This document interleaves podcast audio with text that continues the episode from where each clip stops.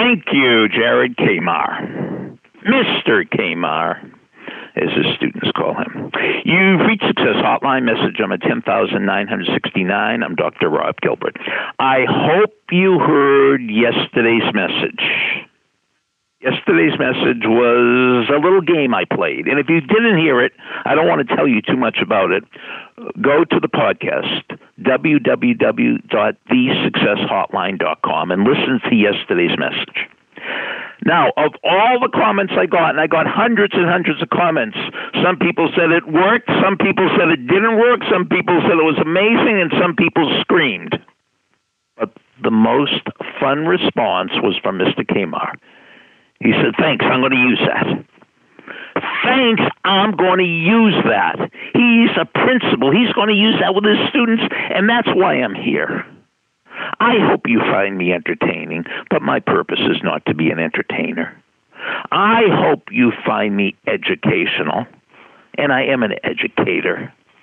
But my main purpose is to give you motivational, inspirational, instructive things that you could use not that you could just listen to, but you could tell the stories to somebody else. You could play the games like yesterday with somebody else. You could take the information and use it with yourself and other people. That's my purpose doing this. So when you say, oh, that was really a thought provoking message, nah, I'm not offended by that. But when you say, I'm going to use that when I could prov- provide an action provoking message, then I did my job. So I hope I'm, a, I'm entertaining, but I'm not an entertainer. I hope the messages are thought provoking, but that's not the ultimate result. I want them to be action provoking. I want you to use them in your own life. I want you to use them with other people.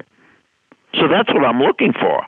I'm looking for stories and you say, wow, I really like that story, uh, I'm not offended by that. But when you say, I'm going to use that story, I'm going to tell that story, that's the purpose.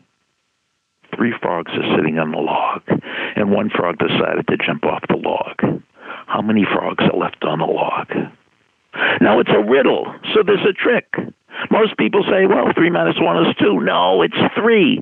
Because just because the frog decided doesn't mean it did it. Could use it.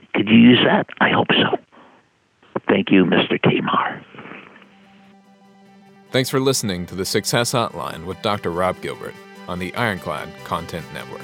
You can email Dr. Gilbert at sendmeastory at AOL.com.